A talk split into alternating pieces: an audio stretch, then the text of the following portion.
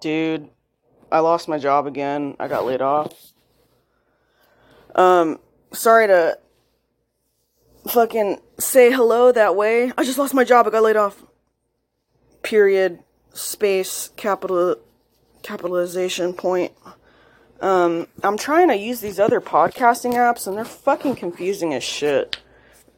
Do stuff with an OPM file and blah blah blah. I don't fucking know.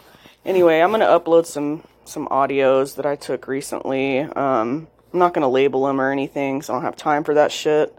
Um, it's all randomized, anyways. Um, so yeah.